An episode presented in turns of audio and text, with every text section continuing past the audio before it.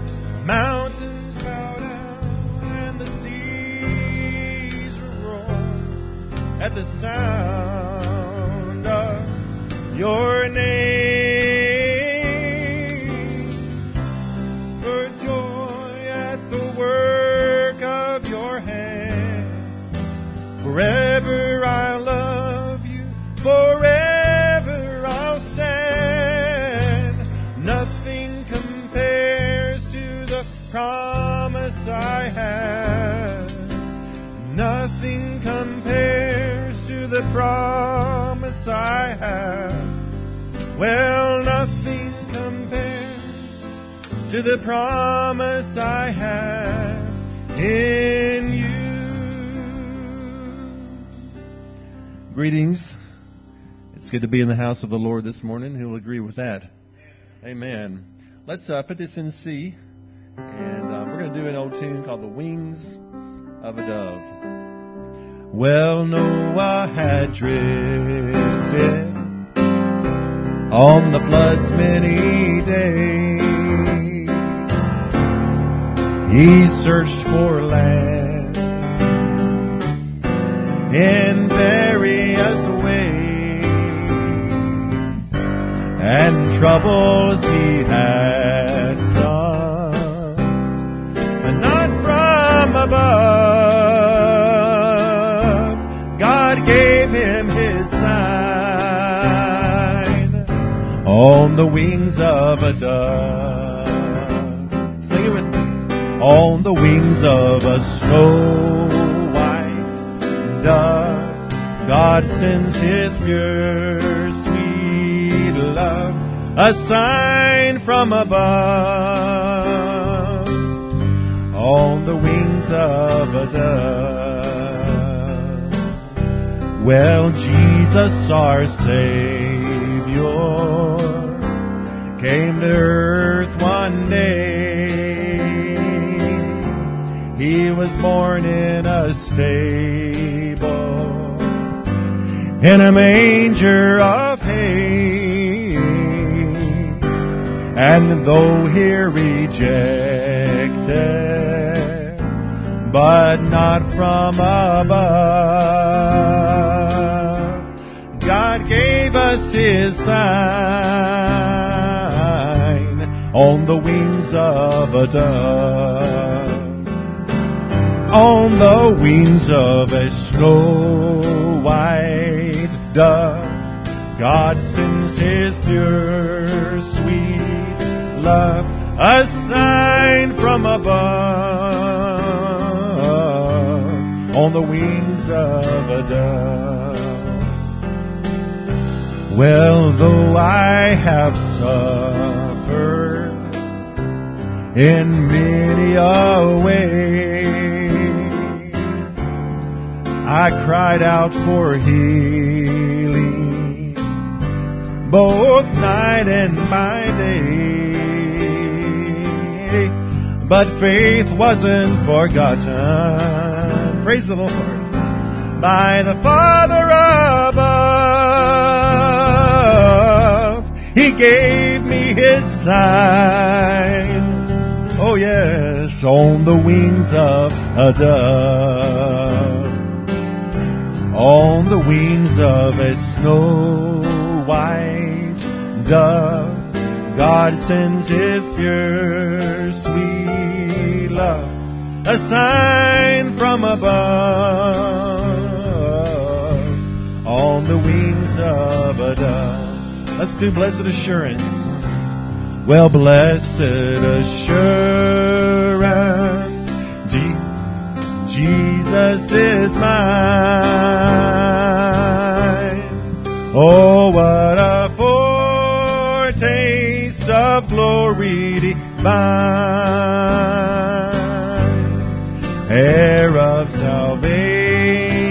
Salvation, purchase of God, born of His Spirit, washed in his blood. Well, this is my story. This is my song.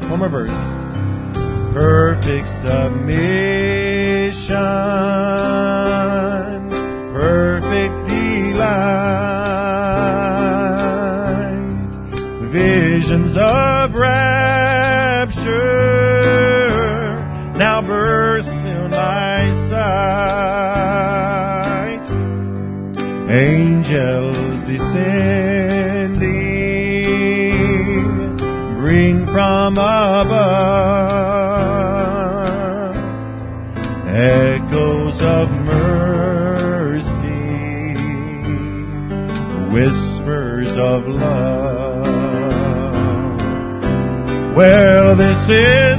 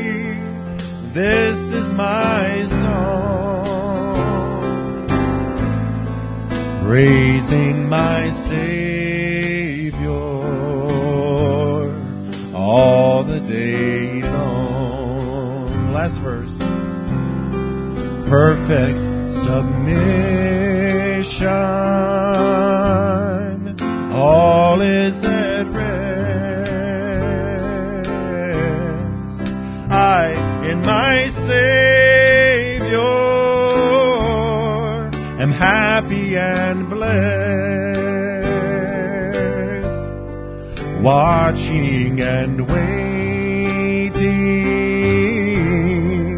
looking above, filled with His goodness,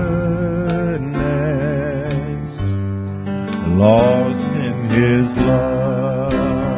Lift your hands and sing it to Jesus. This is my story.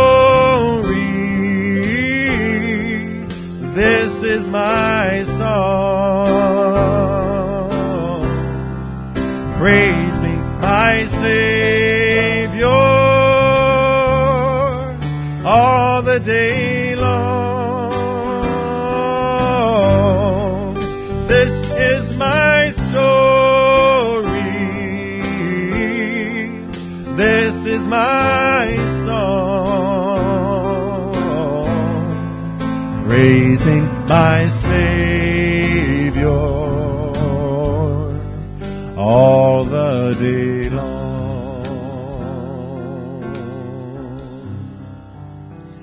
Amen. So good to be here with you. I love this Wednesday night. A lot of folks are out tonight. Just keep everybody in prayer as they're traveling, maybe visiting family, and um, enjoying one another's company as we uh, approach the new year.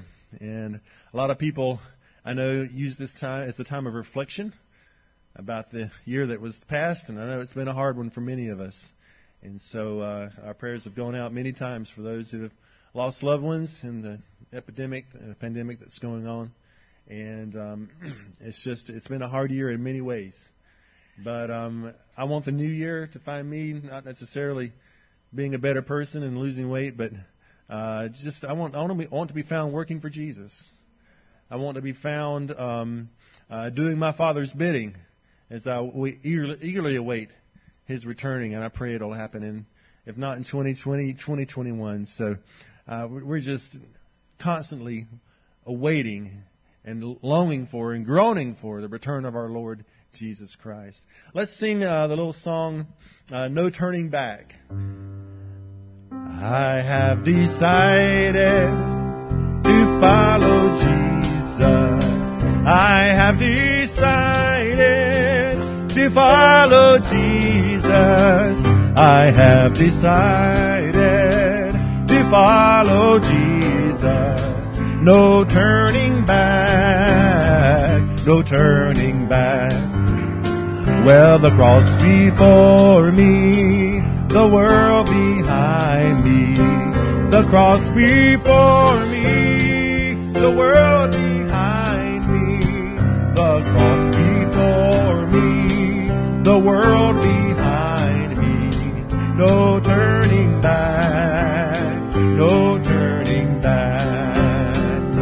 Take this whole world and give me Jesus. Well, take this whole world and give me Jesus.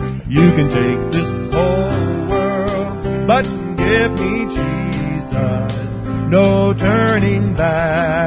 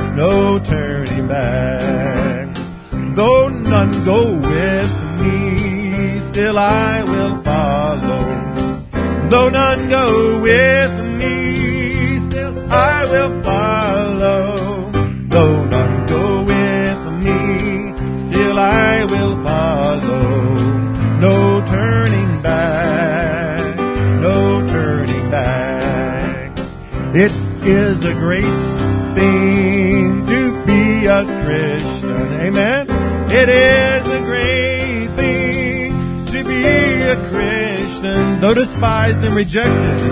A great thing to be a Christian. I won't turn back. I won't turn back. Back to verse 1. I have decided. Brother Jeremy, come on up. Lead us in the prayer. I have decided to follow Jesus. I have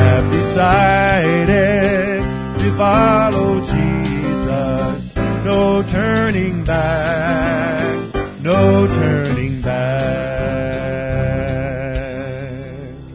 Brother Jeremy, lead us to the Lord in prayer. I don't see any requests up here on the on the um, platform, but God knows their needs. Amen. Let's just go to Him. Heavenly Father, we just count it a privilege, Lord, once again to have this opportunity to gather together, Lord, with our brothers and sisters, Lord, to worship and give thanks to you, Father. Lord, I'm so thankful that through the hard times and the difficulties, Lord, we have you to turn to. Lord, that you bring a comfort and a peace that simply can't be found in this world, Lord. And I'm so thankful for that, Father, for the grace that you've showed us in our lives. I'm thankful, Lord, that we can turn to you. Lord, as we come before your throne of grace this evening, I pray, God, that you would hear the petitions of our heart, Lord, through the blood of Christ. Father, we just ask that, Lord, nothing would uh, hinder the moving of your Spirit this evening, and we invite you to come and be with us, Lord, and just dwell a little while with us, Lord, while we worship you. I pray that you would use the musicians, Lord, and the, the song leader, Father, to, Lord, just uh, bring us into that channel of worship where you are, Father. We love to sing your praises, Lord, and we just count it such an honor, Lord, when you come by. Father, as we uh, prepare for the word to, to come, Lord, I ask that you would just move on our pastor's heart this evening, Father, and give him wisdom, Father, and discernment, Father, of your Spirit. Father, we just ask that you would open the word once more to our hearts this evening. And Father, we just give this evening to you and ask, God, also that you would just be with those that can't be here tonight, Lord, those that are sick, Lord, those that are traveling, Lord, those that are struggling, Lord. Uh, we just ask, Lord God, that you would just once more extend your hand of mercy and grace to them, Father. We give all these things to you and this evening in Jesus Christ's name. Amen. Thank you, Brother Jeremy. Let's pick up the speed a little bit. Same key and do at Calvary. Well, years I spent in vanity and pride, caring not my Lord was crucified,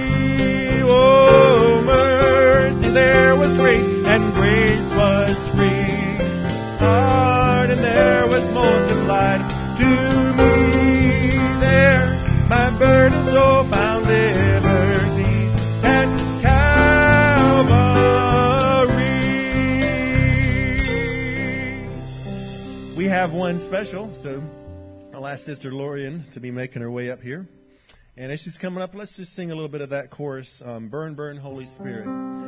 Well, burn, burn, Holy Spirit, burn in me, set my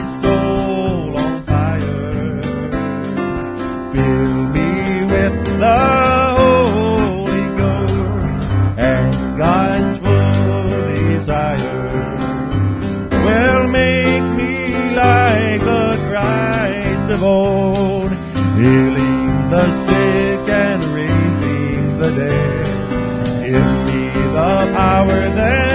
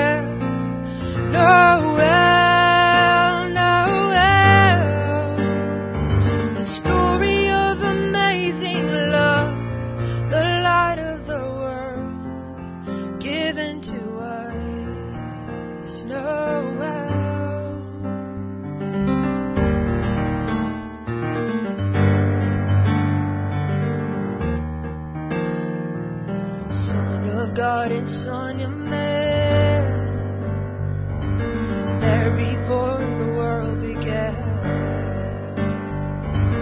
Born to suffer, born to save, born to overcome the grave.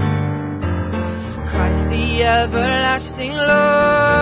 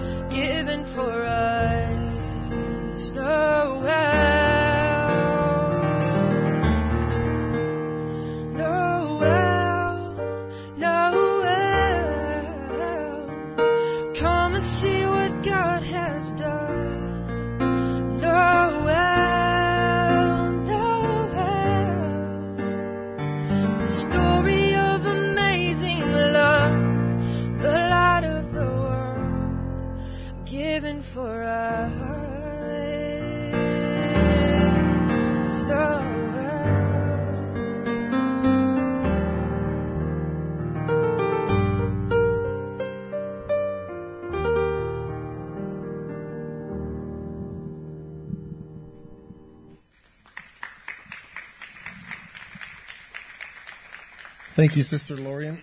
As our pastor gets ready to come, let's uh, let's stand again and sing a few stanzas of joy to the world as we look forward to the first of our year.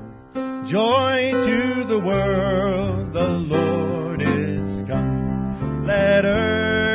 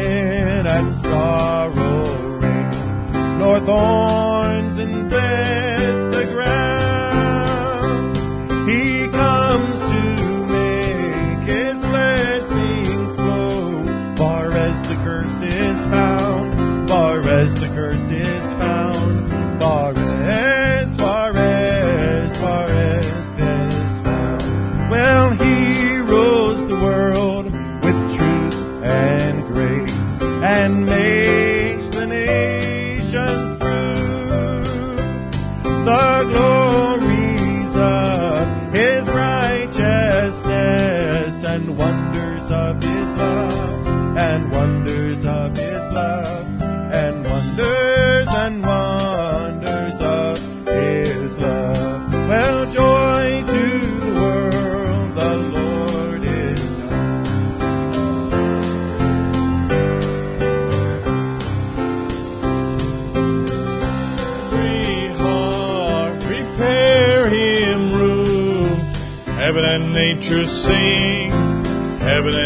And nature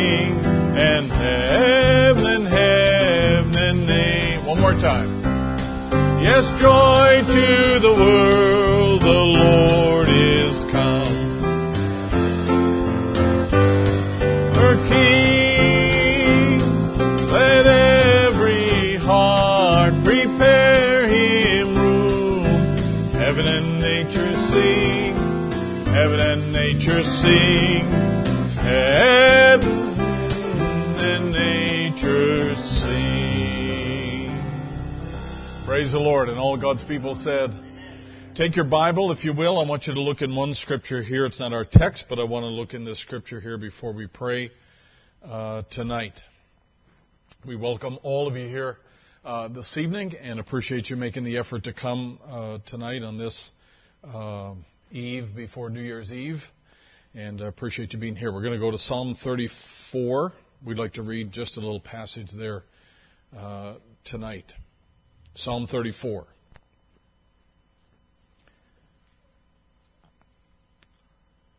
And we'll begin reading at verse 14. I just wanted to get a little context here. Depart from evil, David writes, and do good. Seek peace and pursue it. The eyes of the Lord are upon the righteous, and his ears are open to their cry. I think that's really great. The eyes of the Lord are upon the righteous, and his ears are open unto their cry. He didn't say that the eyes of the Lord are upon those that never made any mistakes today. But he said that they're over the righteous. In verse 18, and the Lord is nigh to them that are of a broken heart, and saveth such as be of a contrite spirit. Many are the afflictions of the righteous, but the Lord delivereth him out of them all. Heavenly Father, as we bow in your presence tonight, we bind all of these many, many requests together, Lord, and present them to you in faith, trusting and believing, Lord, that you're a God who's never overwhelmed by the length of our list. You're never overwhelmed by the frequency of our petitions. But Lord, you're a God who is nigh unto them that call upon you. We just read, Lord, that the eyes of the Lord are upon the righteous. Father, we claim no righteousness within ourselves because, Lord, we know we could never be that in our human condition. But Lord, we know through the blood of Jesus Christ, when you look at us, you see a sinlessness and a perfection. Maybe the world never would understand, but Lord, we, we at least appreciate and thank you, Lord, for that sacrifice that made that possible. Lord, may you just incline your ear now to our cry and our petitions tonight. And there are many. Father, there are many who are hurting and many who are going through some difficult battles, walking through deep valleys. But Lord, you know them all and you always have an answer. You always have a bright day somewhere ahead. And we're counting on that. Have your way, Lord, we pray. Bless this service tonight. Meet every need, we pray. In the name of Jesus Christ our Lord, we ask. Amen. And amen. You may be seated uh, this evening. Thank you. Let's uh, let me just give you this list here, all right, as we uh, as we begin. And uh, I appreciate uh, our musicians, Brother John, stepping in there tonight to help out. We have a number of folks that are away. Uh, Buchanan's, uh, the, the, Buchanan family are away. Um, Sister Lily Harwell is away. Christy Williams, we want to remember her, is going through a difficult time. Brother Matt Cross and his family are in Michigan. Brother Jaron and uh, his family are not here tonight. Brother Jaron had a wiring problem develop in his pump and uh, so they had no water in their house. Brother Brian McCall is traveling tonight. Uh, Brother Roger Claybill is still in ICU, and we want to remember him in prayer that the Lord will give him a quick recovery and get him out of there. Uh, Sister Sarah Vasaki is still away. Good to have the Morgliers back. Good to have Sister Karen back, and uh, David's back to work. want to remember Sister April Grant. Uh, she's with her family and uh, just taking a little time together. It's just amazing. Uh, I know you think the restrictions are tight here, but while her, Sister April's family was here uh, visiting with her, uh, they changed the restrictions going back into Canada, and uh, so now it's even it's even tighter than what it was when they left a couple of weeks or a week or so ago. Uh, we want to remember Sister Chanel, uh, who's not feeling well tonight, and um, we also want to welcome back uh, Peter and Rachel. They're not here in the building tonight, but they're back in town and listening tonight, and uh, welcome them back from Arizona. Brother Tom, Sister Kim are still out there for a couple more days. We want to remember Sister Anna Pritchard, and uh, of course, we want to remember the folks that are struggling directly with the viruses, the the Stevenses, the Whitlocks, and the McCaffertys. Uh, visited all of them on Sunday, and uh, let me tell you, they just uh, really need a touch from the Lord, and they really do appreciate the help, the food, everything else that's been given uh, over the last little while. Also, as well, uh, Sister Frida is very faithful to give me an update on Sister Greg every day, and uh, she's in hospice uh, care at her home, and uh, they've been um, comforting her and, and looking after her needs and so forth, but I just I just would really uh, invite you to as well just to keep Sister Greg in prayer, and uh, she's she's just a special person uh, to all of us, and I know that uh, she's ready to go, and um, we just want to commit her into God's hands and just pray that His will would be done. Uh, God's uh, helped Sister Greg many many ways over many many years, and uh, so we just would trust that He would continue to do that. So, as many needs, many requests that we have tonight. Now, uh, take your Bible again. If you have it still open there in Psalm 34, go back one chapter to Psalm 33.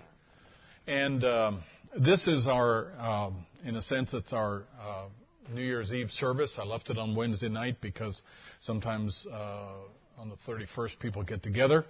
And uh, we'll be having our regular service on Sunday, and we'll have a little uh, communion at the end of the service.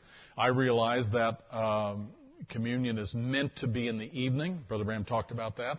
Uh, but where we're only having one service in the day, uh, I, I, will I will take whatever we can get, and to have just the the communion and wine uh, is uh, something we can do and we can do safely, and so I thought it would be nice for us to do that at the end of the service on Sunday, like we did a couple of months ago, to bring in the new year. And, and uh, as Brother John said, you know, you, you become reflective and you become a little pensive when you start to think about the year that's passed.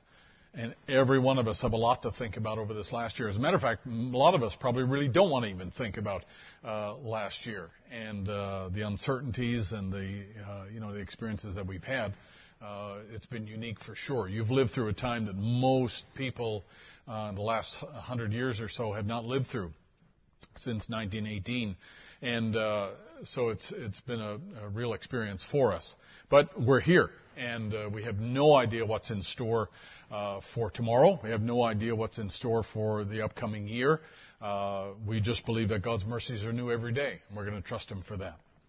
And uh, the best thing we can do is, like I said before, many and said many times, we just want to stay focused, want to stay alert, want to stay in step with God, and in tune with the Holy Spirit and what He has for us uh, to learn and grow and apply what we learn, and uh, uh just uh, keep moving forward. That's about the very best thing we can do in these times. It's not your job uh, to make everything right in the world. It's not your job to straighten out or untie all the knots that exist. It's not your job even to be able to make a sensible prediction about where things are going to go and where you're going to be a year from now. None of us thought we'd be here. But uh, we are uh, here by the grace of God, and I believe next year we'll be able to say the same thing. If we're still here, uh, we'll be here by the grace of God and uh, standing for truth and standing in the light and uh, walking in harmony with God, and that's a great thing. And that should be your prayer. Lord, help me to do it. So I thought uh, tonight, just in a very simple way, uh, of, of uh, studying the scripture that we just take a real simple subject here and talk a little bit about our shield. And this is uh, from the scripture which deals with the name of the Lord Jehovah Nissi. And uh, I, I, I, didn't uh, intend to do this. I didn't, I didn't know that my screen would be like this. But when it, you talk about uncertainty and unstable times, you know, I thought, wow, this is this is really fitting. This is really good. So um, we'll look in Psalm 33 if you don't mind. We'll just read a couple of scriptures there. And I, wa- I wanted to read just one verse, which is verse 20, but I want you to back up just for a little bit here into verse 13 as well. This is the way God looks at things. That we look at things, at, as I said, at the end of a year, and we look at things, uh, you know, with maybe expectation for the upcoming year, but we really have no idea what things are going to be like. This is the way God looks at it. In verse 13, the Lord looketh from heaven, and he beholdeth all the sons of men. From the place of his habitation, he looketh upon all the inhabitants of the earth. So there's nothing hidden from God. He sees it all, right? He knows it all. He sees it all. There's no surprises to God. The only surprise, my, from my part, my perspective, is why doesn't he shut it down? Why doesn't he just close the door and just say, look, let's get the bride in and let's just wrap this up and go home? I mean, I don't know why he doesn't do that, but, but I'm not in control. But anyway, God sees it all, He knows it all. He fashioneth their hearts alike. He considereth all their works. There is no king saved by the multitude of an host. A mighty man is not delivered by much strength. A horse is a vain thing for safety. Neither shall he deliver any by his great strength.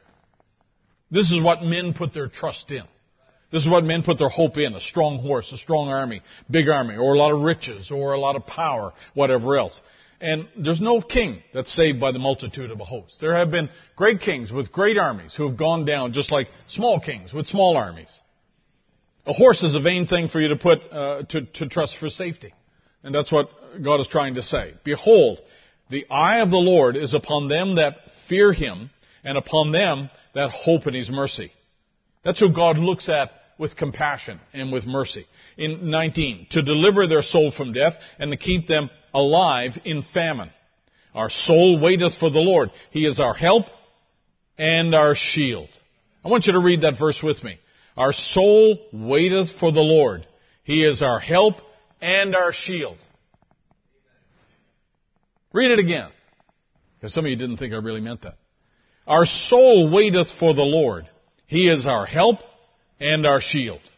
For our heart shall rejoice in him, because we have trusted in his holy name. Let thy mercy, O Lord, be upon us, according as we hope in thee. According as we hope in thee, let your mercy be upon us. Now, let me, I'm just, I'm just going to keep this real simple because I want to end this service today uh, with a word of prayer where all of us can pray and just ask God's blessing upon uh, our, our future here as we uh, move forward. But I wanted to give you just a little lesson, and we'll just see how far we can take this tonight. In Shalom, Brother Branham says now, Shalom and God's peace be light upon you. Face the new year with this, as David said. This is the way you should face the year. I'll put him always before me. I'll set the Lord before me because he is on my right hand. I shall not be moved. And if you meet death this year, what difference does it make? God promised he would raise you up. You have eternal life. What if anything happens, no matter what it is, nothing can separate us from the love of God that's in Christ. Going forward, to me, that's a good thing. That's a good thing. Now, Brother John talked tonight about, you know, our moving into the new year and uh, not losing weight. I, would like to be on the other side of that, and uh, I, I, would like to do whatever I could to be a, a little better physically in the, in the new year. But uh, of course, our priority is, is uh, spiritually uh, as we move into this new year. And here's the way Brother Branham looked at it. And now, Shalom was a very important message, a very important uh, series of sermons that he did. He preached it two or three times in 1964.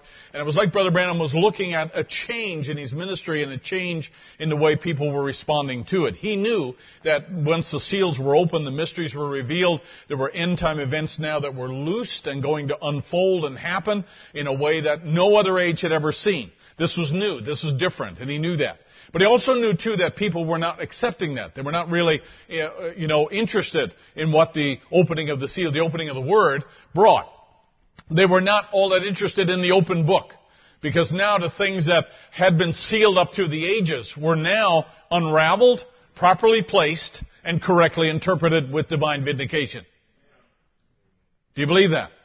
I mean, this was a great thing for Brother Branham, and and uh, you know he was seeing that. And in in Shalom, he talked about this dawning of a new day and how that uh, you know we were breaking into a, a dimension, if you like, a dimension of understanding and a dimension of our spiritual walk with God, and a dimension where we were able to become closer to the kingdom all the time, walking like Enoch. You know, this is kind of the way he described it. And and I love the way he says this that as we meet this new year and he says this several times. He said it doesn't matter what difference does it make if we face death. He said God, God's going to raise you up. What if anything happens? Anything happens is pretty broad. It includes just about everything. No matter what it is, nothing can separate us from the love of God that's in Christ. Churches go squirrely, ministers go squirrely, people go squirrely, situations go squirrely, economies go squirrely, right?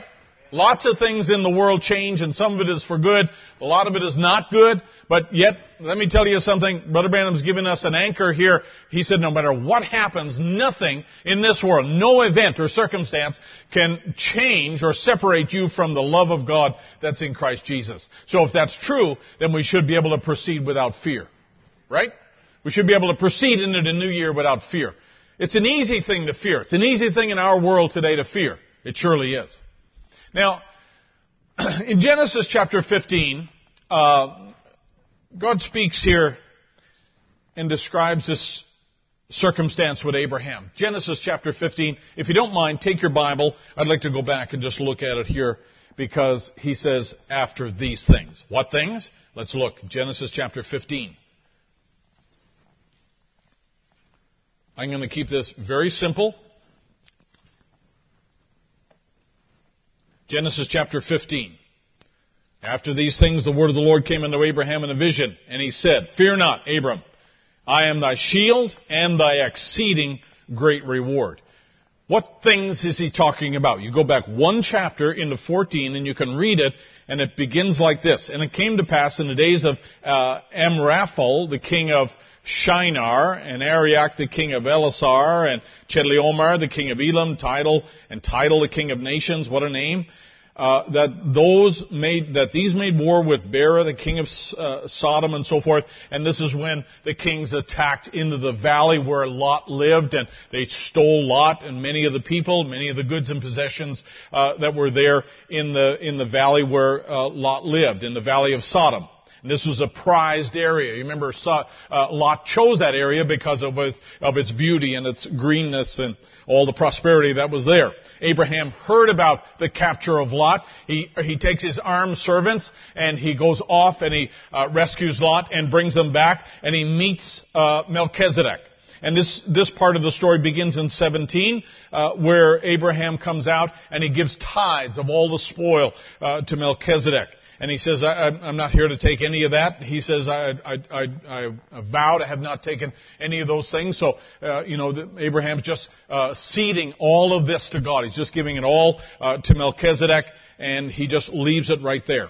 Melchizedek speaks to him in, in a few of these uh, in a few of these passages here, and leaves it with him uh, and leaves and goes on to his own. After Abraham goes, after Abram goes up onto his own, up back up onto the mountain again, it says in chapter 15, and these things, after these things, the word of the Lord uh, came unto Abram. In other words, in other words, Abram, I've made you certain promises. And I have said things, and I'm going to say things about you and Sarah. And I'm going to perform certain things here through you. And in the same way that I helped you in this battle and helped you to recover Lot, I'm going to do things that are exceedingly uh, extraordinary. They're exceedingly wonderful as, as you move forward in life. And he says, Fear not, Abraham, I am thy shield, and I am thy exceeding great reward. I'm going to be the one that stands between you and your enemies.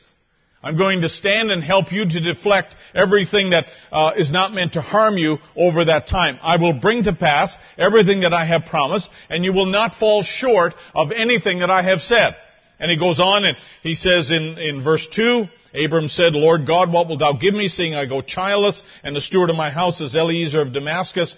And Abram said, Behold, to me thou hast just given no seed, and lo, one born in my house is mine heir. Uh, Lord, you're making promises about a progeny, about a seed line here, about a family that's coming. And he says, I don't have any children. So you know Sarah can't have any children. And this is what he says in 4. Everybody take note. And behold, the word of the Lord came unto him saying, This shall not be thine heir, but he that shall come forth out of thine own bowels shall be thine heir. And God promises Abraham that there are already decisions made about children not yet born. There are children coming, Abraham, that you don't know about. There are children coming to you and Sarah that you don't know yet. And the destiny of those children is already determined. God's already made decisions because how many believe God knows the future? And God's got a son in mind that Abraham is not expecting because he and he just reiterates this fact that me and Sarah have never had children. We don't have an heir. We don't have a legitimate heir. All we have is this servant here. God says, hey, don't worry. You don't know your future. I know your future. And you're not going to come short of anything I've made a promise through you about because I've already made decisions about the children that you haven't even had yet. And I'm going to take care of it. And you're not going to come short of anything at all. The thing you need, need not do is fear because it's going to come to pass because it is my word and I have said it. Read verse 5 with me if you don't mind. And he brought him forth abroad and said, Look now toward heaven and tell the stars, and even if thou, if thou shalt be able to number them, and he said unto them, So shall thy seed be. And he, Abraham, believed in the Lord, and he, God, counted to him for righteousness. Do you get that? And he, Abraham, believed in the Lord, and God counted it unto him for righteousness. So God took that faith expression from Abram and deposited it into Abram's account, and it was stored there as his righteousness. And he said unto him, I am the Lord that brought thee out of Ur of the Chaldees to give thee this land to inherit. And he said, Lord God, uh, whereby shall I know that uh, I shall inherit it? And onward down goes the conversation. So, in other words, uh, Abram uh, he hears that and he and he hears God's promise and he knows that God's going to be his shield and God's going to be his strength and God's going to be his provider. And Abraham's at an age where he knows God's got to do this because he can't do it himself. He knows that Sarah can't do it, so God's going to have to intervene. This is going to have to be a work of God. And when Abraham stands back and looks at it all about the promises that are made about him, he simply says, I believe it. I don't understand it. I don't know how it's going to come to pass, and I don't know where it's going to take us, but you know what? I believed it, and as soon as he said that, God took that statement and put it in the bank under Abraham's account number, and he had a deposit made in the bank of righteousness. Let me tell you something. We ought to view the promises the same way. Is this simple enough?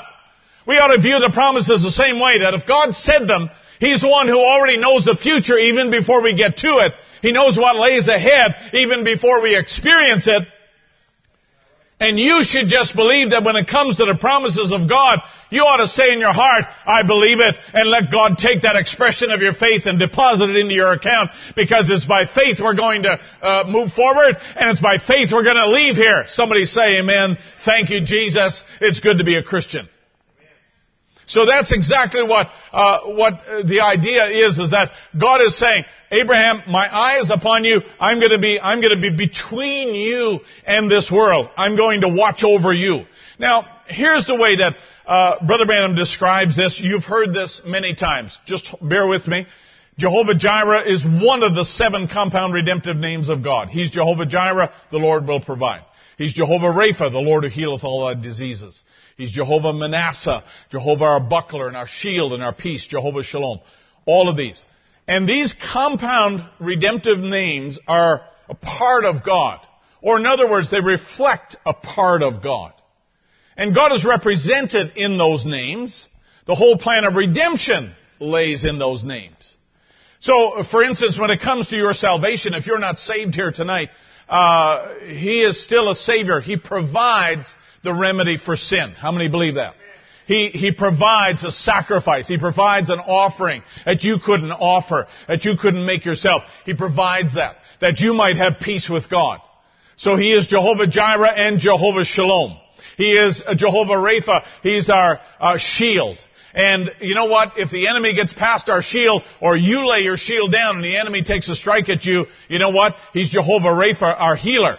He is all of these things. And this is what Brother Branham said, that these names, in a sense, they combine together to describe God or the attributes of God. And the attributes of God are very important. Now, you've heard the phrase seven redemptive compound names of God. Let's just break it down a little bit. I, I found these today. These are compound words. Uh, crosswalk or sunflower or moonlight. Those are compound words. Everybody with me? That's not hard, right? It doesn't get hard. Peanut butter is also a compound word that's not, they're not connected. Okay? First aid, web page. They're all compound words because they only make sense when you put them together. Right? I mean, if you took first and aid and didn't put them together, you'd have two very completely different meanings, right? Hey, I was first in line. we waited so long in the sun, I needed some aid.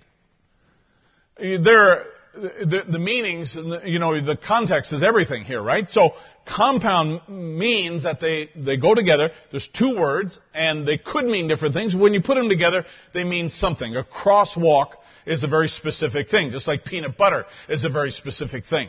There are some things that are connected by hyphens, like mass production, or high tech, or deep fried, right? All those southerners said, Amen. So compound words means that there are two things that go together naturally and go together to make a thought, to make an idea, that if you took them apart, they wouldn't necessarily mean the same thing. And redemptive means someone who acts to save someone from error or evil. When we say that there's been a redemptive act done, it means that someone has moved toward you or moved on your behalf to save you or to rescue you from error or evil. So let's put this together. Brother Branham's telling the story here a couple of months after the fact about this picture that was taken in Houston, 1950. And uh, Brother Branham was in the, in the, he tells a story and you, you're, you're probably familiar with it and how he was up in the balcony. Didn't want to debate and with the Baptist minister, but Dr. Bosworth said, I'd love to have a, a shot at this. And so, uh, they were debating on the platform and he, they were saying things about Brother Branham. So finally, uh, they invited Brother Branham to come down if he was there and uh, the Holy Spirit nudged him to go down on the platform, of course. And when he stood there behind the pulpit and made the few comments that he did, then the pillar of fire showed up and they took that picture, uh, which was examined by Lacy. And uh, Brother Branham said, now there was many thousands of people that were gathered there that night and packed the big place in. And, and I got up in the third balcony, and Mr. Bosworth said, "I'll just ask Mr. Best one question: Was or were the redemptive names of Jehovah applied to Christ?" He said, "If you just answer that one question for me." And that's that's where it stopped right there. As soon as he asked them that question. Because if the redemptive names uh, that we just described were not applied to Christ, then who were they applied to? Right? And so this this man, Mr. Best, is trying to prove the Trinity, and and uh, uh, Dr. Bosworth is uh, making the statement here. Well, uh, you know, all of these apply to Christ, and so forth. All, therefore, all of, all that God was in the Old Testament, He poured into Christ and so forth, which Brother Branham later developed in his uh, teaching. He said he was Jehovah Rapha, he was Jehovah Manasseh, and if he wasn't, then we look for another Savior. So this absolutely was true, and and Dr. Best could not uh, argue with that point because if if God, who had identified Himself in the Old Testament, was not all of this, then who was He?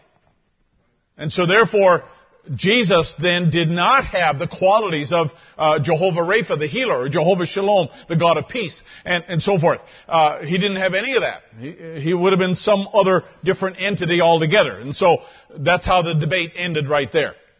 So this is something that Brother Branham hung on to. Here are all the names, the compound redemptive names. Compound meaning, you put the two of them together and they have a special meaning. So first one, Jehovah Rapha, the Lord our healer, and here are some scriptures that are related to that. You can look these up later on if you want to uh, take a look at them. But the one that we are focusing on tonight is the second one, the Lord our banner. And He is our shield or our banner or our buckler. Those are all elements of defensive armor that somebody would wear. Alright? So these are the seven that describe the nature and the character of God. Everybody with me? Okay. So again, Brother Branham said now the, God has those compound redemptive names, and he said, and all these names are inseparable. In other words, you can't separate them from God because they're part of God's nature. That's what he's, that's what he's referring to. He said, Jehovah Jireh, the Lord will provide, and the Lord heals all of our diseases. That's who God is. These, these redemptive elements here, and the one who rescues us from evil or death, he is the one that has all these capabilities or these qualities that lay within him. I'm leading myself to a question. The greatest thing, Brother Branham said then, that I find, this is Israel in the church, the greatest thing that I find against the church tonight, this is the nominal church now. Everybody calls themselves a church goer. Everybody's scared to death about something. What are you scared about? Now, I said it tonight already. It's an easy age or an easy time to be fearful of the future. In our humanness, when you look at things, and I often think about this. I think about the poor people that don't know God. The poor people that have never been saved. And the poor people that have no knowledge of the message or the truth or end time events or anything else. They have no, they have no uh, appreciation or respect for the Bible. Often think about them and, you know, what it is that they're facing. When, uh, you know, people say this is out of control and this is going to happen and this is going and we get a, a virus and then something else pops up and so on. Uh, let me tell you, uh, and I, just as a just as a note in the scripture in Luke chapter, uh, sorry, Matthew 24, when the disciples asked Jesus about what's going to happen over this time until the end comes, he said there will be pestilences, plural. He says they will come. They will come through the ages, and they have, and it will continue to come through time. But you can see how uh, devastating it is now because we live in a world that's so globally connected so quickly. And so the consequences are greater in this time. So anyway, here's what Brother Branham says. What are you scared about? If a man's born again, he should be happy and carefree, just like those fellows singing up there and the brother testifying back there. He said, just, just free. There ain't nothing can harm you. Nothing present, nothing future, nothing can separate us from the love of God that's in Christ. God has promised. Now, if we take that and we stop there, we think, wow, huh, then I should feel bad for feeling bad because everything is rosy and red and everything is happy and carefree. But what about when the enemy comes in like a flood? What about when the enemy strikes and strikes hard? And I'd like to ask a couple of questions here and then give you a couple of examples here just so we can look at it. Not that I'm trying to paint the picture black and not that I'm trying to take away from what Brother Branham said, but I find that, as he said, what he found in the church is that a lot of people are too afraid. Sometimes it is really true. I find this among sometimes young people and even children who are so afraid that uh, they're not going to make it, or afraid that uh, God's not going to do what He's promised to do, or afraid if they see something, or do something, or witness something, that all of a sudden that's going to take away all of the good, and God would be displeased with them. There's a lot of people who live with those fears. Now, in Psalm 56, David said, Be merciful unto me, O God. He said, For man would swallow me up and he fighting daily oppresseth me. Mine enemies would daily swallow me up, for they be many that fight against me, O thou most high. The natural thing for David to do is to cry out to God because he's got many enemies. I read the scripture in the beginning. Many are the afflictions of the righteous. David also wrote that. And there are many, David said, that would fight against me. What time I am afraid, I will trust in thee. Say it with me. What time I am afraid, I will trust in thee. When I am afraid, that's when I'm going to really put my trust in you. It's easy to trust God and say you trust God and sing one of them when everything is going well and all the ducks are in a row and your bank has got lots of zeros on the right side of the decimal point. But when I am afraid, then I will trust in thee. When things don't make sense, when things don't go right, when everybody doesn't agree, when we're criticized and when we're opposed and when we're, uh, when we're railed against, he says, what time I am afraid. He's got Saul chasing him around the country. He's got a promise that he's going to be the next king, but he's got everything shaped against him. Everything forged against him is preventing him from taking the throne. He can't even go back to his house. He's got to live in a cave. He's got to live in the roof of a cave. He's got to live out in uh, the, Philist- the land of the Philistines. He's nothing is ordinary. Nothing is nice. Nothing's going well for David, but he's got a promise. And he says, what time I am afraid, I will trust in thee. And in God I will praise his word. Uh, in God I have put my trust. I will not fear what flesh can do unto me. My hope is in God. My trust is in Him. He's made promises. I believe He can bring it to pass. But I'll be honest with you, uh, I don't know how this is going to come out. And you know what? We all say that from time to time. Is that alright? We all say that from time to time. Sometimes we don't know what the outcome's going to be. We don't know what's going to happen as a result of this certain situation or this sickness or this problem at home or whatever else. We don't always know. And, and, and there are things that we can look at. Because we don't know the future, everything is up in the air. And when we get that way, you know, I'll tell you what, it keeps a person off balance. Now take your Bible for a minute and let's go to Second Chronicles. Because sometimes these things are best understood when we look at examples. Second Chronicles chapter 20.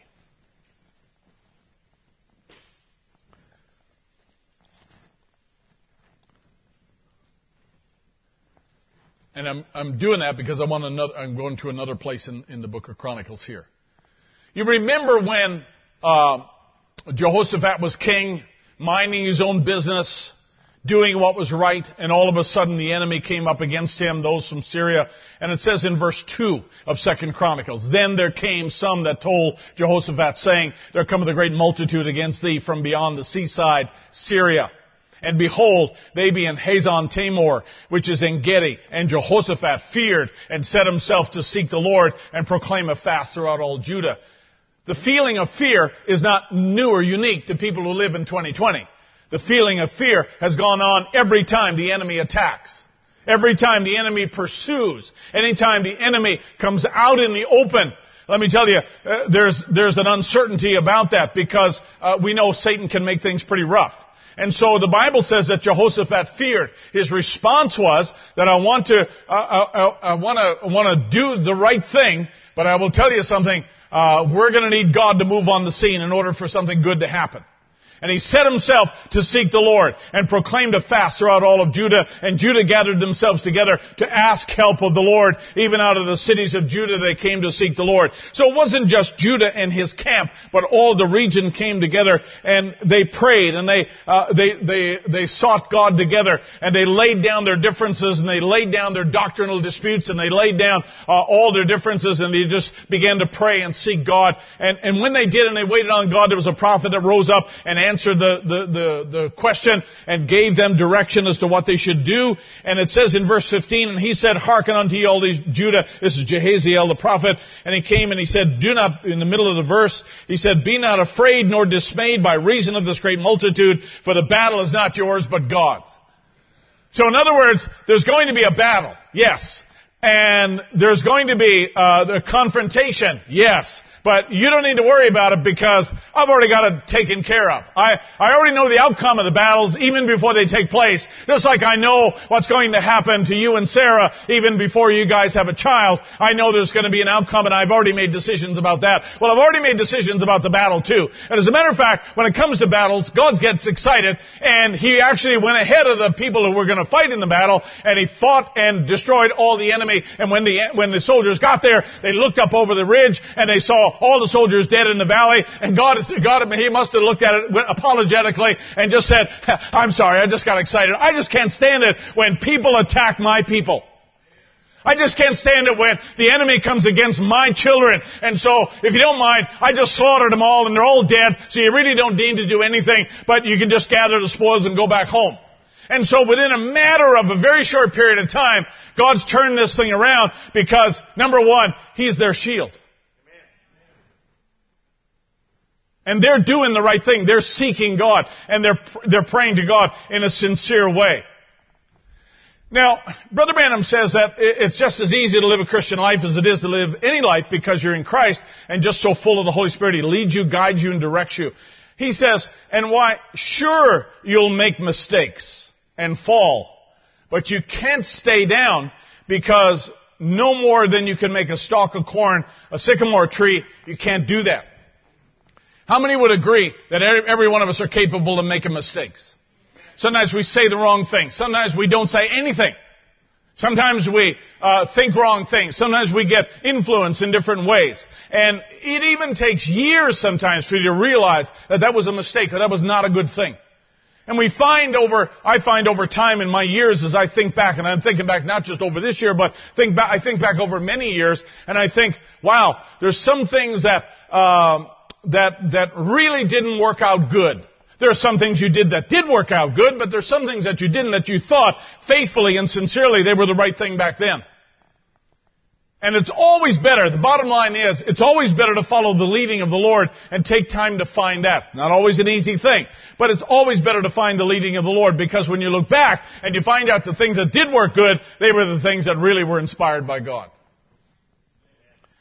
Standing in the gap. But see, even great St. Paul got between two straits one time, and many times God did things or let his servants do it that was mistakes in order to prove these things and know, he says, now we know that human beings can make mistakes, but God doesn't make mistakes.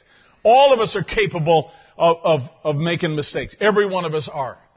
And let me tell you something. He says in this little phrase back here, a, a, real believer when they fall, a real believer when they trip up, he says they're going to get back on their feet there because it's not, it's, it's not just uh, personal discipline. There's something in them that's driving them to a better outcome than the one they just experienced. There's something in them that's taken them on to the prize that's not going to let them satisfy for second place back here. They're going to continue and move on all the way. Many times, many times, isn't it true, we fight an enemy that isn't even there. Sometimes it's just in our own mind. I was listening to a guy who was telling a testimony, and he said that he woke up one night, it was like about one o'clock in the morning, and he woke up with a start. He heard these alarms going off, and and uh, he he he and his wife they had uh, alarms in their house, and so he heard these alarms going off, and he just ju- jumped out of bed and took his baseball bat. We all have one, right? Took his baseball bat and got it out from underneath the bed, and he's going down the stairway, and he's just about ready to swing that bat at the first thing that moves.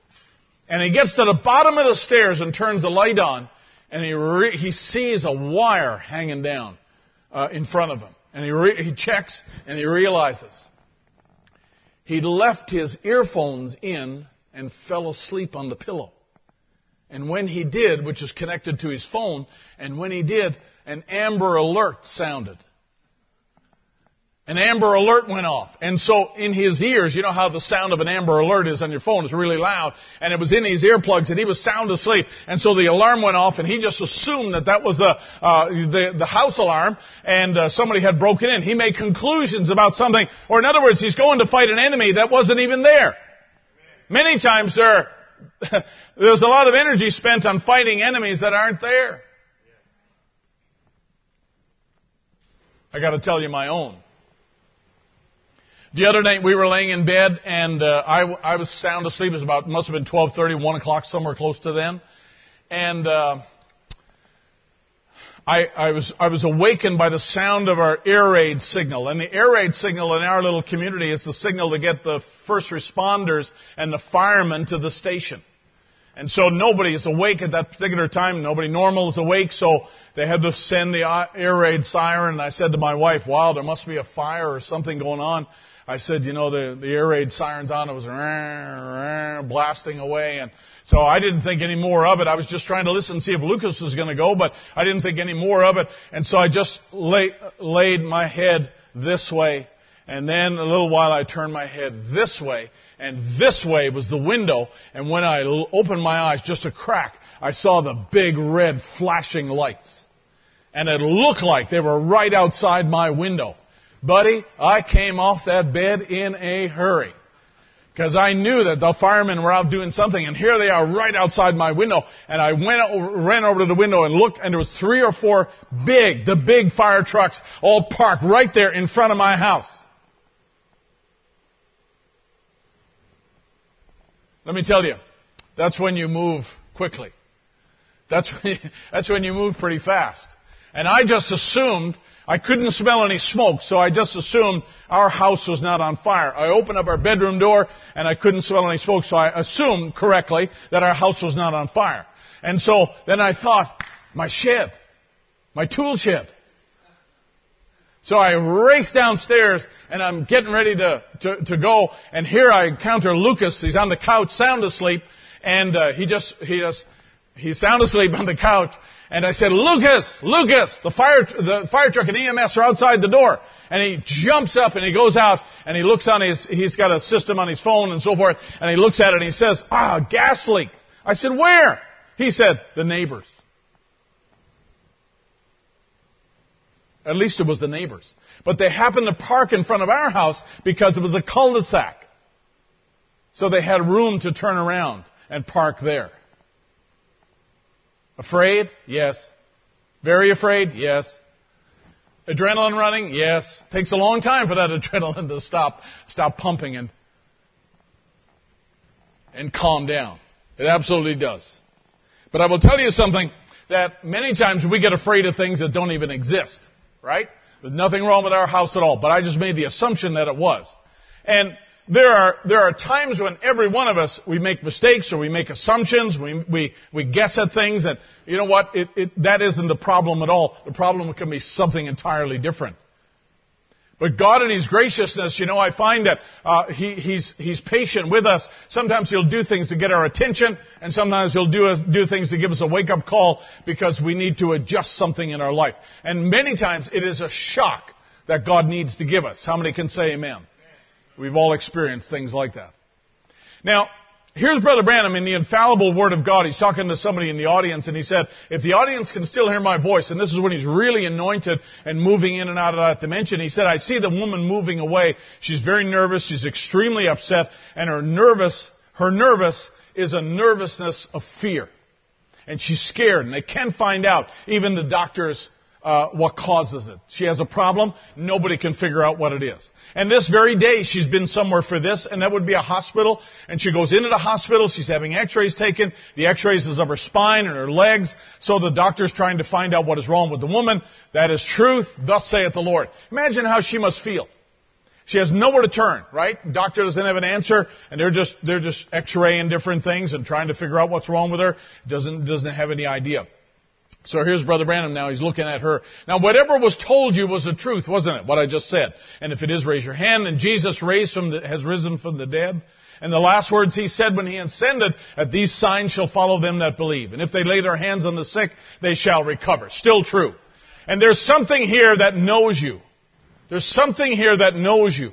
And I can tell you now where your trouble is. It's a spasm in the nerves. That's exactly right. But he said you feel relieved now, don't you? For you're healed and your faith has made you well. Amen. He says go on your road. And everybody said, He's, st- he's still a healer the same as he ever was. But let me tell you, Brother Branham introduced to us, Brother Branham unveiled to us a God who knows exactly where we are and can see the fear we feel and the, the, uh, you know, the frustration that we have when there are no answers for problems that we face. Every day she's got to deal with this. If she's got spasms, every day something probably triggers that in her and she's miserable with it enough to go to the hospital one, one day and that same night go to a church and, and seek God for the answer there. But he said, hey, you've come to a place where something knows you right here on the platform and your, your suffering has ended now. He's become your shield. He's become your healer. He's become your deliverer. And now you have that problem no more. He says, go on your way, go on your road. Your faith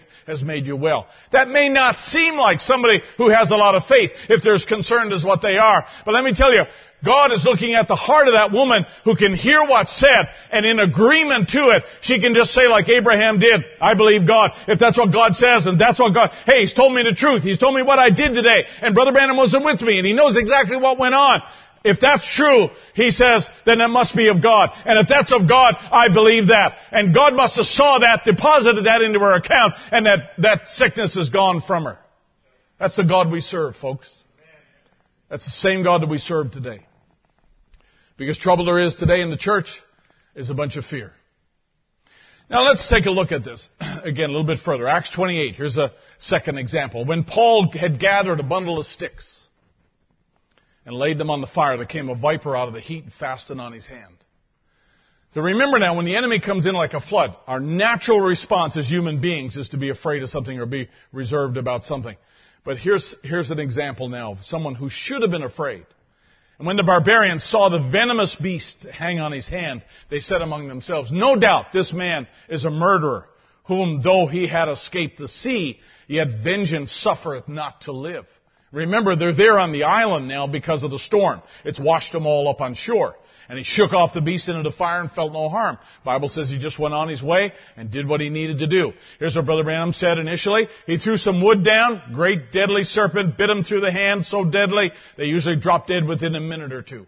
And the native said, look, his chains on him, he's a prisoner, must be a murderer, might escape the storm. But he said he's not going to escape the serpent, he's going to die. Now these folks are experienced, right? They knew what it was like to get bit by one of these or heard stories. Now Paul looked and seen it and there was not a speck of fear. They take up serpents and it'll not harm them. He looked at the deadly bite, no fear. If you fear, and Satan steps in. Satan is fear. Satan's fear. How many believe that fear comes from not the Holy Spirit, but it comes from Satan? Perfect love casts out all fear. I'm God's man. He said, there hangs the serpent, but there's not one speck of fear here, here, or there. I'm God's man. What's he basing that on now? Not pride, Well, watch what the scripture says in the previous chapter. We read out of Acts 28. Go back one chapter, and here's Paul in the middle of the storm on the sea, and when he's out there bouncing around and they're casting things off the ship because they're afraid they're going to die, Paul is waiting on God. The angel comes to him and speaks to him and says, but after long abstinence, Paul stood forth in the midst of them and said, Sirs, ye should have hearkened unto me and have loosed, have, not have loosed from Crete and to have gained this harm and loss. And now I exhort you to be of good cheer. They're in, still in the middle of the storm. He says, be of good cheer, for there shall be no loss of any man's life among you, but of the ship. For there stood by me this night the angel of God, whose I am and whom I serve, saying, Fear not, Paul, there must be brought before C- thou must be brought before Caesar, and lo, God hath given thee all them that sail with thee. Wherefore, sirs, be of good cheer, for I believe God that it shall be, even as it was told unto me. Going into the next chapter, and here's, uh, sorry, into the previous chapter here, into the previous chapter, Acts chapter 27, and that's why, sorry, into this chapter 28, and that's why when Paul picked up the bundle of sticks there and the serpent jumps on him, he's not afraid. Why? Not because Paul feels he's special, not because he's stronger than somebody else, but he's got a word that promises him he's going to stand before Caesar. So he knows one way or the other, I'm going to get there. And even if I die because of that snake bite, God's going to have to raise me up and bring me into Rome because he's made a promise to an angel. And one thing is true about God. He does a lot of things, but one thing he does not do, and that is lie. Somebody say amen. He doesn't lie. When God makes a promise, it's true. And that's why we call them compound redemptive names because he's a deliverer and he's one who's able to shield Paul from uh, the enemy right here, shielded him from the uh, effects of the storm, shielded him from the viper that's there. He's a shield for Paul because he's made a promise to Paul, you're going to stand somewhere else in Rome here and you're not going to die on the way. And if you do die, you're going to come back up. Uh, no problem, you're going to come back up alive because I am the resurrection and the life. How many believe that? In the same way that David could run out on the field against Goliath, he knew because God had promised him through a prophet, Samuel, that he would be the next king of Israel, that even if David went down at the hand of Goliath, God would have to raise him up because God doesn't make promises through prophets that fall on the ground flat and are not fulfilled. They're going to come to pass exactly as God has said.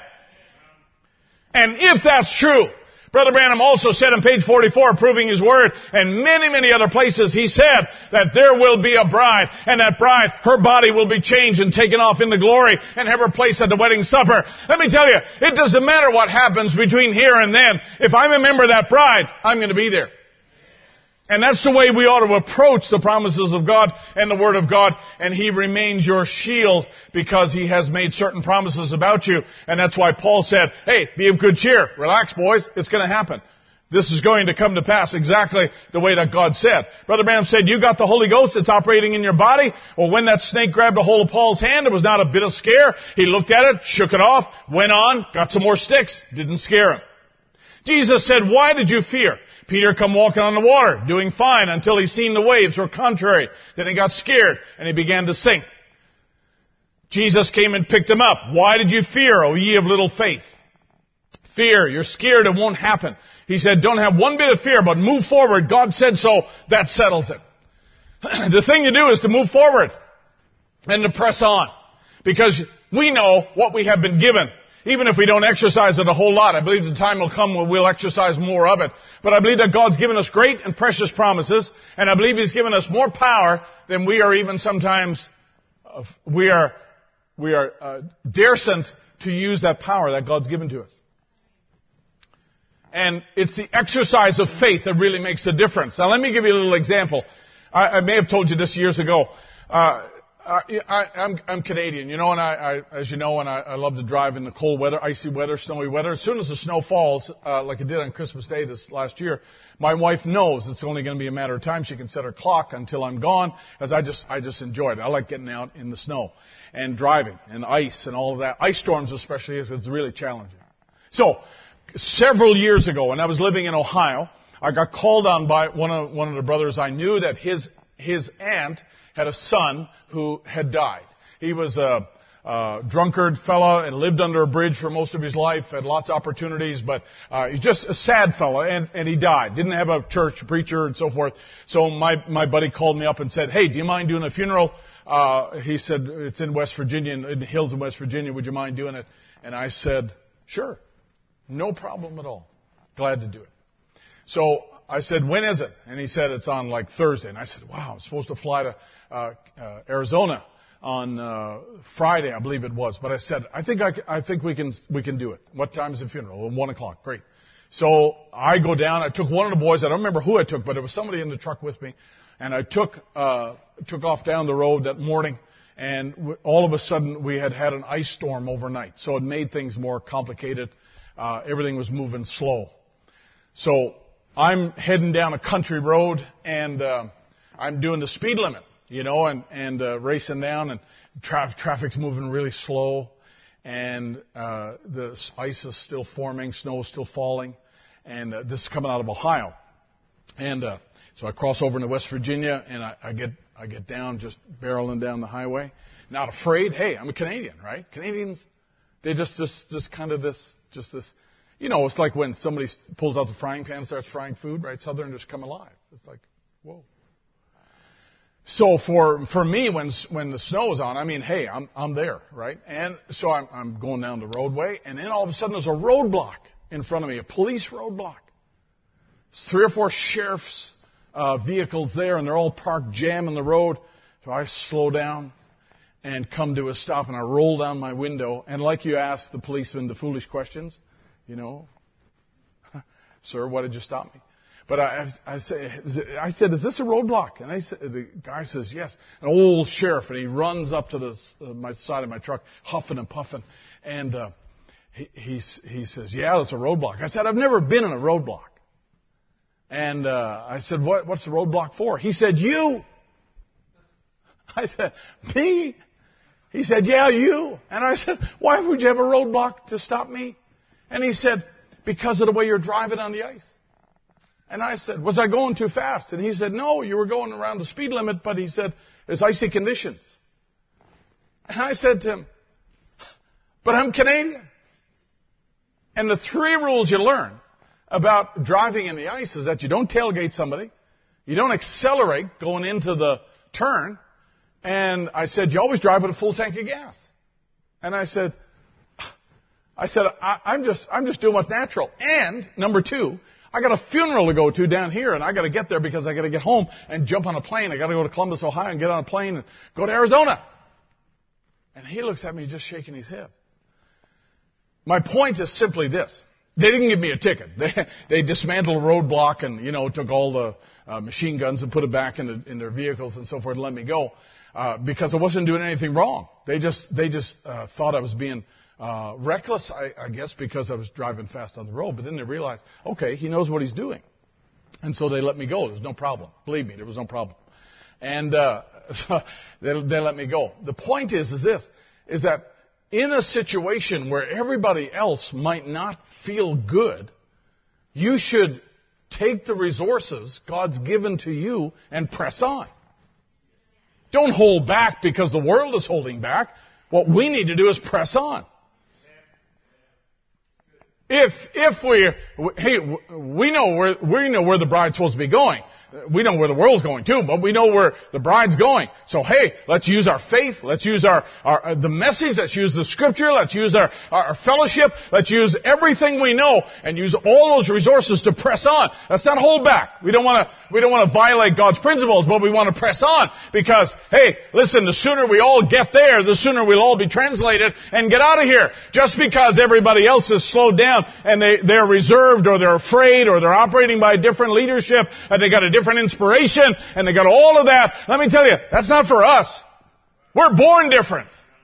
Right? We got a different nationality. We're the people of God. We are the children of God. We, we don't operate by fear. We operate by faith and we realize, alright, God's given me the, the ability to operate in this circumstance. I should go ahead and operate. I should go ahead and function uh, the way that God's trained me. Over these years that you've been in the message, over the years you've been in the church, God's trained you and God's molded you and shaped you and given you uh, resources. He's given you boldness. He's given you faith. He's given you insight. He's given you inspiration to move forward, to, to make changes, to go here, do here, uh, do this, do that. And, and I will tell you something. We, we stand in a sense, we stand like Abraham when we actually do what God's told us to do.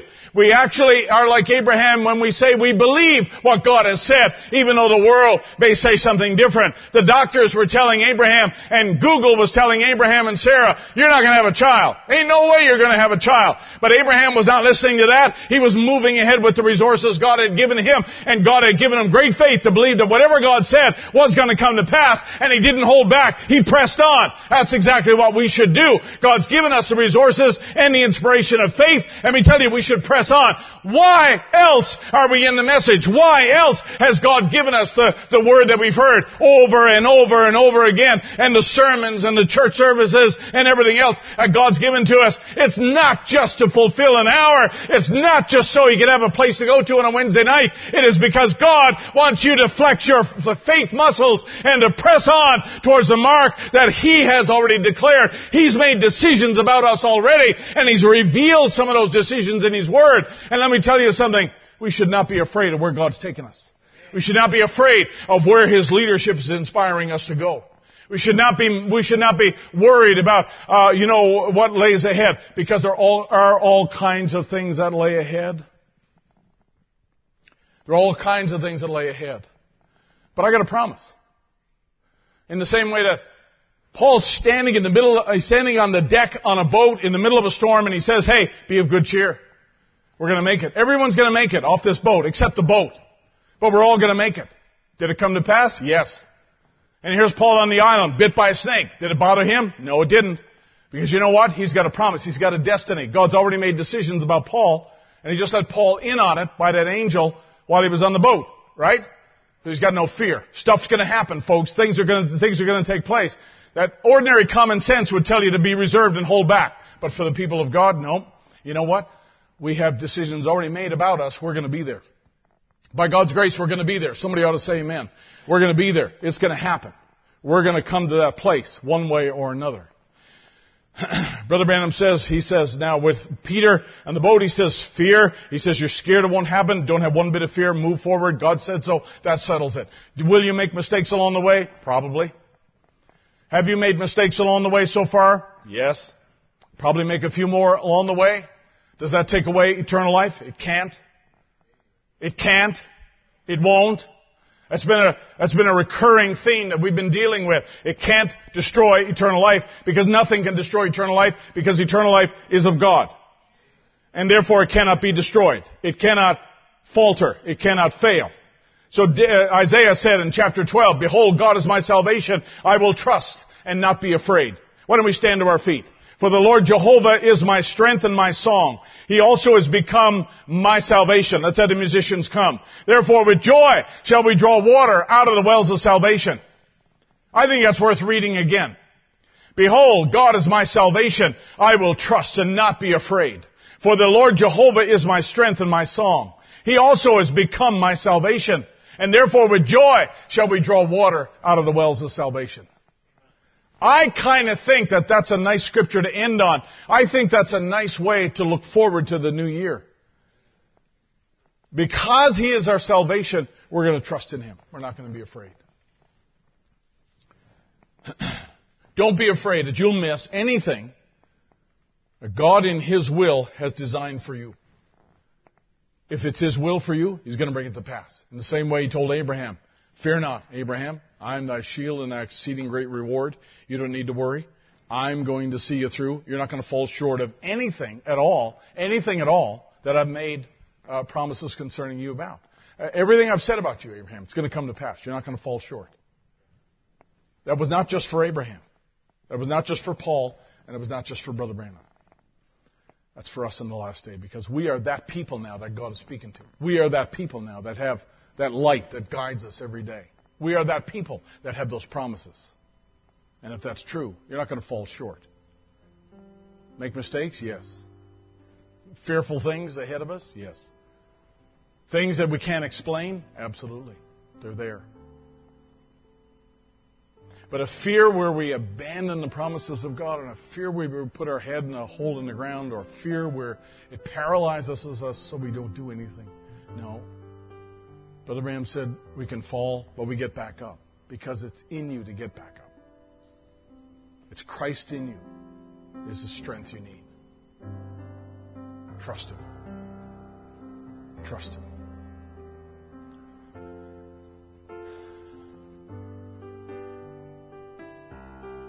What are you playing, sister? There is power in the name. There is power in the name. There is power.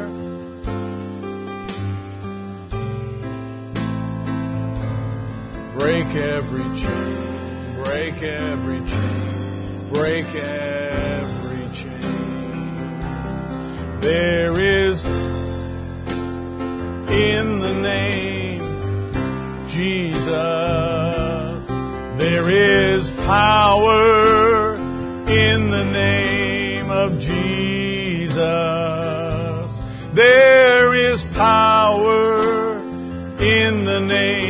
of Jesus. Break every chain, break every chain, break every chain. Let's bow our heads together. I'd like every one of you, if you don't mind, just to pray with me here. And just invite the Lord's presence around you and your family. Just asking for His guidance, asking for His leadership through this new year. Heavenly Father, as we bow in your presence, Lord, and how great a thing it is for us to be able to call you our God and to be able to reach out to you, Lord, and believe that you hear us when we, when we pray and when we speak to you. And Lord, I, just want to say first, Lord, that I, I look back at over this year, Lord, and I, I see many mistakes, many weaknesses, many failures, Lord, and maybe perhaps times that I just was too uh, too tired or uh, maybe Lord missed something along the way, maybe offended somebody. Father, I just I ask forgiveness for those things, Lord, because I know that we're human, but Lord, I, I know sometimes that we we give in to those things. And Lord, I, I just want to say, Lord, that I I ask forgiveness for that. But Father, I, I just now spiritually just bind my family together and pray, Lord, that your grace and mercy would be extended to us, that we may, that we may by faith proceed into this new year as people, Lord, who are full of expectation. That we are people of vision. We are people of insight. We are people, Lord, who have a great light in this last day.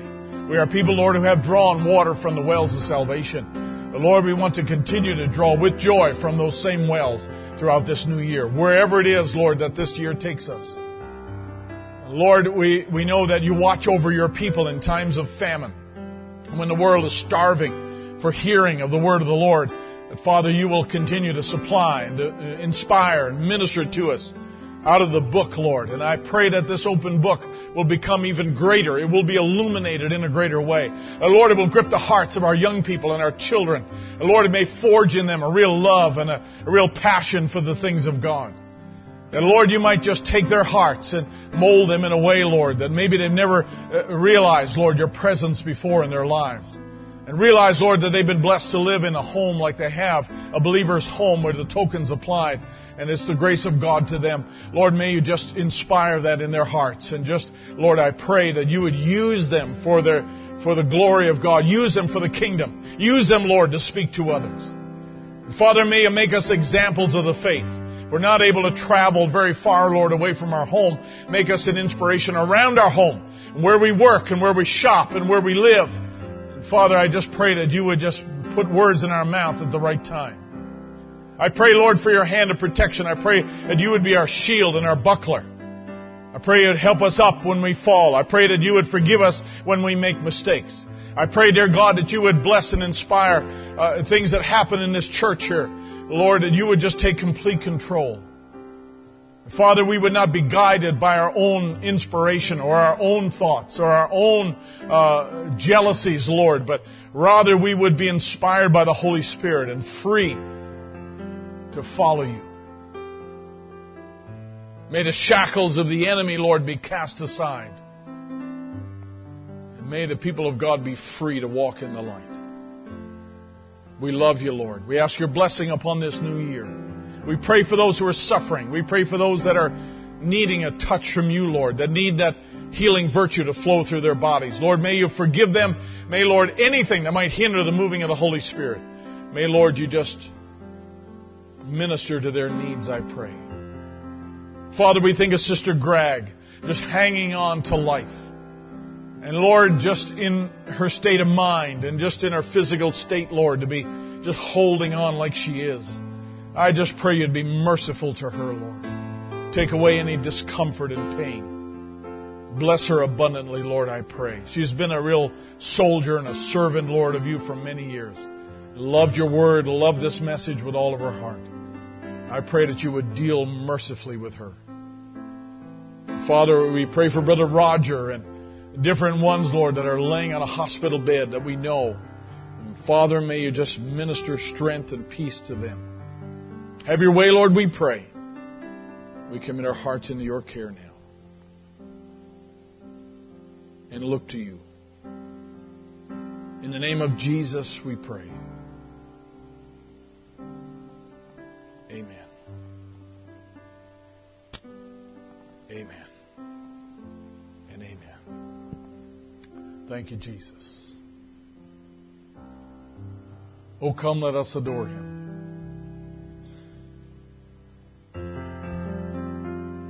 Oh, come, let us. Oh, come, let us adore him. Oh, come, let us adore him, Christ the Lord, for he alone is worthy, for he alone is worthy, for he alone Christ the Lord, and we'll give him all the glory.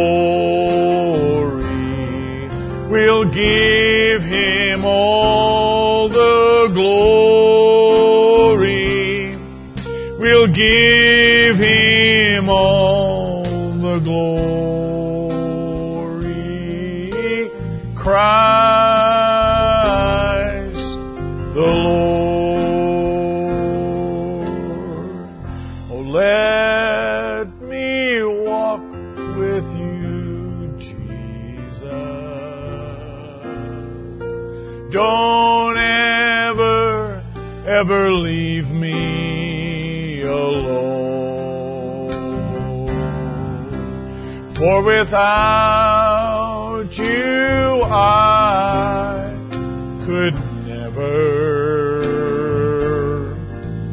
no, never make heaven my home. Once again now. Oh, just let, let me walk with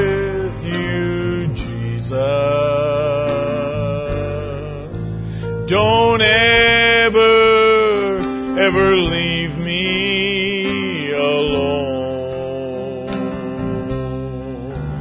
For without me, I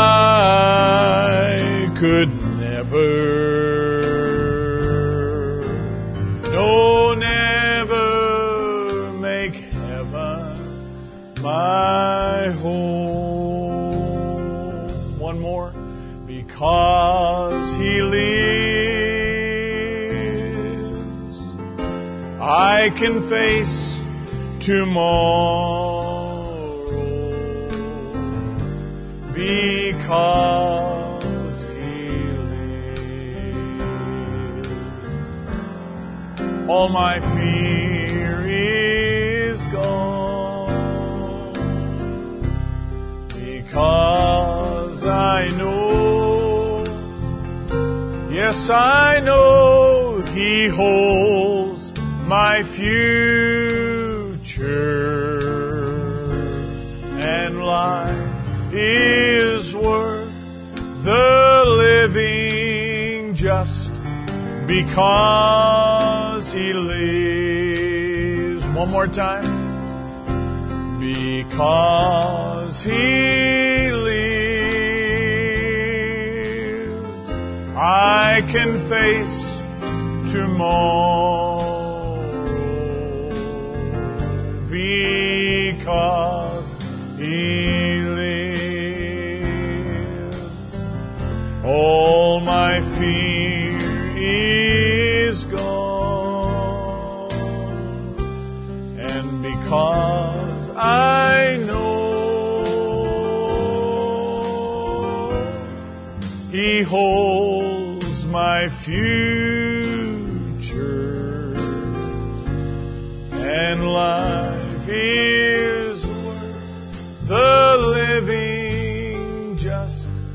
just because that He lives. Lord, may we hold our shield high. And realize, Lord, that you are our defense. And Lord, you are the one that protects us, Lord, from so many things. Father, we pray that every young person here would be secure in their heart, knowing, Lord, that you're a God who forgives, a God who shows mercy, you're God who wants us all to grow spiritually, grow in grace and in knowledge. Have your way, we pray. Bless our New Year family times and the friends we get together with, Lord. May just shine upon us. And Father, may you just protect each one. Those that are traveling, those that are, again, those that are sick and need your help, Lord, we commit them to you. Bless us now as we go our separate ways. In Jesus' lovely name we pray.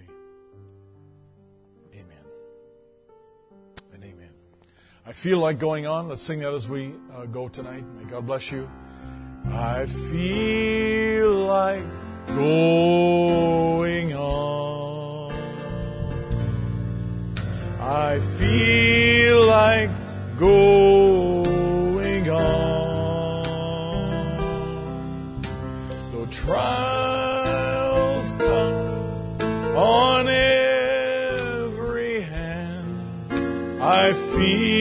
like going on. Yes, I feel like going on. Oh, I feel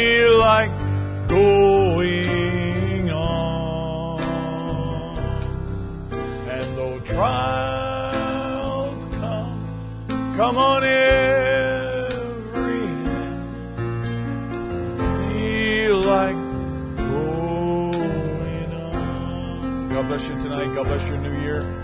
I feel like